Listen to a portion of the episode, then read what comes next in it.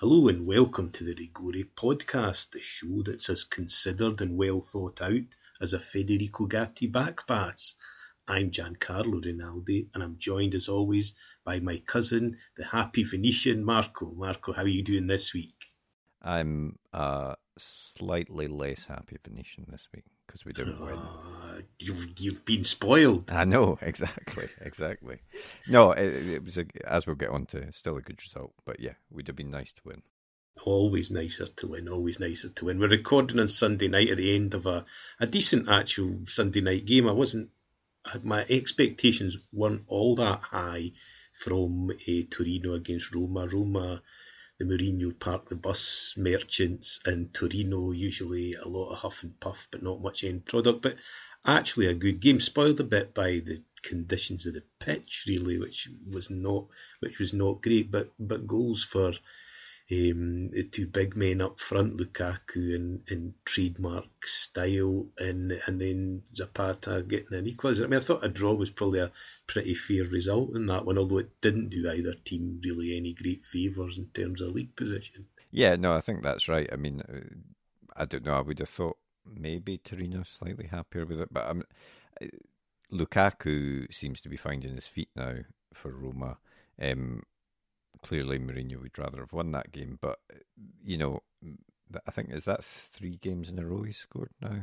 Counting yeah, he's on a good run. Yeah, yeah, yeah, he's on a good run. So yeah, so it looks like that's going to pay dividends for them. Zapata, I always thought was quite a good striker, and uh, yeah, He's, he seems to be settling in at Torino I, as well. I think he's quite a nice fit for Toro because that's really that is their chronic problem. Really, is scoring goals. So if they could get someone that could deliver that, because I thought they played some decent stuff tonight. They've got a good attitude. They say they're classic sort of mid-table team, but he could possibly tip them into being something a bit better than that. Roma off to a bad start, but I think everyone expects them to clamber up the table. Yeah. Squad's too strong, I think, to stay in the in the bottom half for too long. And as you say, if if if um, Lukaku starts hitting form and teams up with Dybala, then they've you know they've definitely got a lot of a lot of prospects and and you know a team that well not watching with much regrets because they're going great guns at the moment, but you know the team that fell out with Lukaku in the summer. Inter were were in action earlier, and it, it prompts my question of the night you, really, Marco. I mean, as the way things are going, have Inter wrapped up the Scudetto already after five games? well, I mean, yeah, it's it's. I know you're joking, but let's face it, it looks like they are a bit like Napoli last season, head and shoulders above everyone else in the league this season. Um, Napoli are a mess under Garcia. Uh, Milan uh, look okay, but they don't look strong enough really to challenge for the title. Um, so and Lazio haven't haven't started great either. So yeah, you would think that Inter have got a great chance of winning winning the league based on their start, and it was some goal as well by Dimarco. He ha- he has that in him. I've seen him do that before, but um, yeah, it was a, it was a beautiful hit. It was a beautiful hit. It wasn't a beautiful performance, particularly. I mean, they were well. I mean, against Empoli, you know, you would expect them to win, and they got their goal, and they kind of bit with a makeshift team, not not all their first choice, choicers in. I think it was it was job done. I mean, the, the, the case for sort of for the prosecution, I guess, is that you know they're already three points clear of a team that they thrashed five one. Yeah, you know that's their closest rivals. As you say, you know the other potential contenders look weak. I mean, Napoli today we saw after Kvaratskhelia storming off for looking grumpy. This tonight it was the, the turn of Victor Osimhen to not look very happy, and it, all is not well in the in the state of Naples. It feels like Rudy Garcia maybe trying to stamp his authority on, and it's not it's not going down well. They just don't look the team that they were, and they've got the players still to to well be doing better than they are, but there's certainly just that undercurrent you get of kind of malaise that you know players that were playing with a big smile on their face and playing lovely football just doesn't look just doesn't look great right now. No, definitely not. And I think it does show. You know, often you hear, "Oh well, anyone could do well with that team." Uh, you know, with but it shows the difference that managers can really make. And there has been such a sea change at Napoli. I know last season, towards the end of the season, they did they weren't as breathtaking as they were at the start of the season. So I suppose you could say that this is a, a continuation on that downward slope. But I don't think so. I think Garcia's methods aren't working for whatever reason, and I think it does start to look like he's lost some of the senior players or is losing them. And if he does that, then it's not going to be a good season. I mean, I, I just wonder how long De Laurentiis will, will, will stick with him. He was the cheap option, so I imagine knowing De Laurentiis, he'll stick with him for longer than the fans want anyway. yeah, I would say so. That's that's probably that's probably true. I mean, and the danger is that by that stage, you know, Scudetto, Europe, everything could be gone, which would be a shame. As I say, that you know, that was if that was to be the high kind of watermark for this team because it looked like a side that was capable of going on and doing great things. And you know, and especially in Europe, it'd be a shame if if that wasn't the case. If it was sabotaged by just a rubbish manager. Yeah. But I mean, we have them time, as I say. We're only we're only five games in. But another team which you didn't mention touted as contenders, of course, off to a great start with Juventus. But I mean, they really um, hit the buffers. I mean, I alluded to one comedic incident in my intro with uh, one of the most incredible own goals you'll ever see. I mean, it was inconsequential to the result in the end because they were already getting beat, but were so many elements of that. I mean, I don't know. Wojciech Szczesny had a bad day at the office. He'll probably never want to see Armand Laurienté again because he threw one into the net, which kindly to save his blushes they credited to Laurienté, and then parried one out to to give the, the three two, and then just to compound Juve's misery, the man that they were meant to sign in the summer. I mean, there's not many things more beautiful than a Berardi left foot finish, and, and he produced an absolute cracker there. It, I got one for for Juve. I, I, every week I watch him, I think it's so uncannily like his father, the way he strikes the ball. It, it spooks me every goal he scores nearly because just the last couple of goals he scored have been pure, pure Enrico Chiesa strikes really as well. But it was to be forlorn. So I mean, a setback to to Juve certainly to lose. It's Sassuolo, though, maybe one of those teams that can just produce that kind of random, brilliant yeah, performance. I, I think that's right. Sassuolo have that in in their locker, the the ability to beat these teams and uh, you know they they they can be a bit up and down, but they do seem to get up for, for the bigger teams in particular. I, I felt a bit sorry for Gatti. I mean, I know it was a terrible own goal, and it was I can only think it was sort of muscle memory or something that he thought. Even though the keeper had passed him the ball, he, he just sort of kicked it backwards where the keeper should be. But um, yeah, it, it, I don't think for Juve it is a disaster it wasn't a great performance apart from anything else, which is more concerning than the loss itself, I think. But it, you know, you're going to lose a few games. Uh, if they recover again next week, then then they can be back on back on track. Well, they've got a chance midweek because we've got a round of yeah. games, and incredibly, third versus fourth is Lecce against Juventus. I mean, and hats off to to Lecce. They just keep um, surprising everyone off to a great a great start. I don't think even the most ardent Lecce fan expects that to continue, but for as long as it does, you know, if they can, they're making big strides towards salvation already. I mean, just going back to the Inter thing and whether I mean uh, to sort of balance that out and see the the case kind of for the defence for saying that the Scudetto's still open is that one we're only five games in, but two that you know uh, today well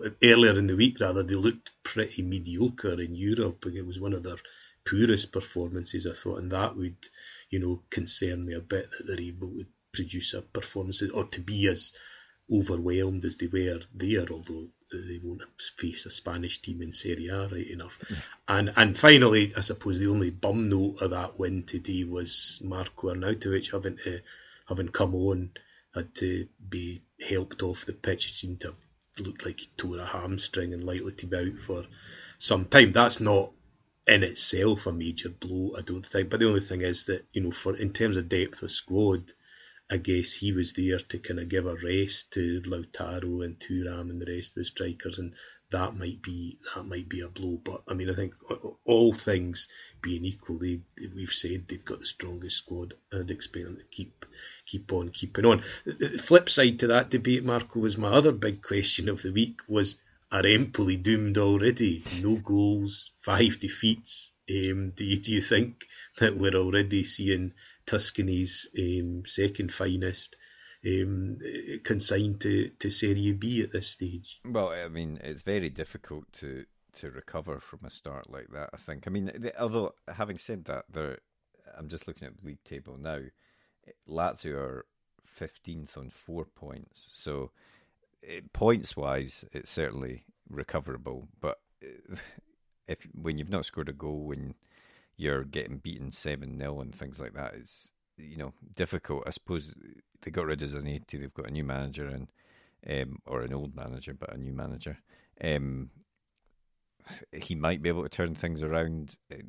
It's I wouldn't write them off entirely yet, just because I know Serie A can have that funny thing of the sort of bottom few teams being cut off, but there can be a bit of a battle toward until the end of the season between them as to which ones actually go down. So they'll need to start getting some points or scoring some goals sooner, though.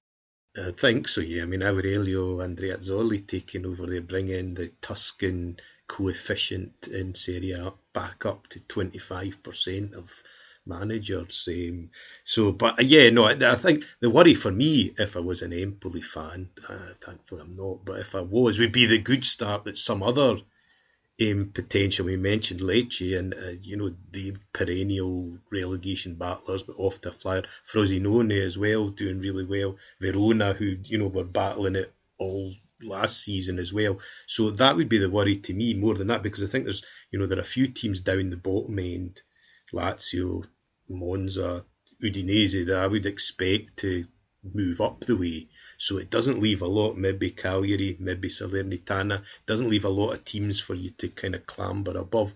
It is early days and you, you don't know because these things, you know, you can hit a flat spot. Any team, you know, can can hit a bad run, but it's just, you know, that, that lack of goals and even, you know, watch the game today and it actually sparked into life at the end when, especially when Inter went down to 10 men because they'd used up all their subs and Arnautovic was lying on the sidelines. You know, they did have they did have some chances, so you know it's not all doom and gloom. And I think you know Baldanzi to me is one of the most exciting young yeah, players in the uh-huh. in the league. So you know there's there's still there's still sort of reason to go, and that, and that's you know that is that's no consolation to an Empoli supporter, but you know the ethos of the club is about bringing is about discovering talent, is about nurturing talent, you know, and they're still doing that. And you know, if if it means that, you know, I think they kind of take a season in Serie B or two on the on the chin, even and regardless, you sort of, they keep they'll stick to their philosophy regardless of that of, of that happening. Over on the other side of Tuscany, however, I think it's fair to say even I would have to admit that um, Fiorentina had one of the most fluky victories. Um, another team, Udinese, struggling for goals, and I mean that was that was really what saved Fiorentina. Well, Pietro Terracciano and some terrible finishing was what saved was what saved Fiorentina really, and and and some excellent finishing from Fiorentina in the two shots that they had on target. I think when they scored both of them, Lucas Martinez Quarta, our our answer to John Stones, the the goal scoring um, defender or whatever that slots into the midfield, actually went even further this way and a marauding run through the middle. I mean, great great assist and um, finished off beautifully. And then just the sucker punch at the end, and, and that man of the amazing goal scoring record, uh, Jack Bonaventura, popped up. But it was, I, I, I, felt a great deal of sympathy. Well, not a great deal. I felt a, a modest amount of sympathy for Udinese because they did boss the game. They did have a lot of the ball. And poor Lorenzo Lucca. I don't know if you saw the chance he had no, to bring it. Well, he had a chance to um, a, a, great break, and uh, really, I think if he'd taken it with his left foot it was a tap in. Even with his right foot, it should have been a tap in, but he pretty much tapped it around the post um, in front of an open goal. So bad and, and an unfair result, particularly for um, Festy Ebosele right back for Udinese, who tortured Cristiano Biraghi for the whole game. How Biraghi did not get a booking, I don't know, because he, he resorted to every method he could think of to try to stop him and failed. Um, but you know, couldn't be. I mean, it was interesting because it all came down that way because very early on, Fiorentina had to substitute. Dodo got injured after about five minutes. They brought on teenager Michael Kayode, who I've raved about before, and he had a great game again at, at right back. But just it shows you, I suppose, you'll get games in a season where you don't play particularly well and you get a result, and, and vice versa. I mean, we always we're always on here feeling unlucky and feeling sort of sorry for ourselves. But this was actually a week where I, I felt quite blessed because that game as I say, nine times out of ten, I think Udinese would have come away with something. Maybe not the win, but the worry would be if you were an Udinese supporter, it's just who's going to stick it in the net because they had good, good chances today. Nobody did. Whereas Fiorentina were just that bit more clinical, and it, it pings them up the table um, quite nicely into into European contention, which was lovely for me. Um, uh, for you though, Marco, not such a not such a good week. A, a game against against Brescia, sort of recently returned to Serie yeah. B. Brescia, but then let back in, and yeah, um, it it was a it was a to be honest, it was a very dull game. It was uneventful, and one of the reasons I think that was is that it was played in a completely empty stadium. It was like going back in time to COVID. Um, when uh, yeah it, there was no fans in which uh, you I, I, I couldn't work out why it was but it was because of the Brescia fans behaviour in their playoff games uh, or play out games uh, last season. Um, and it was just a game lacking in atmosphere lacking in chances. Brescia to be uh, we had more of the ball we had more pressure but Brescia on the break had the better chances. I don't think we had a shot on target in the whole game which is disappointing to say the least um, and Joronen had to make a couple of great saves, actually, including one near the very end. Uh, but yeah, we just couldn't. break. Brescia defended quite stoutly, and we didn't seem to have many ideas as to how we could how we could get through. Cheryshev looked good in in parts. Uh, he he got his first start of the season, nearly scored in the first half with a nice cutting in and, and curling shot. But um, yeah, I just hope that it was a, an off day for us and the sort of lack of atmosphere played into it, and we can get back to creating. Because I think the difficulty is the higher up the table we are, the more we're going to get teams like that that are quite happy to sit back, hit us on the break. Um, so we need to have some ideas as to how to break these teams down.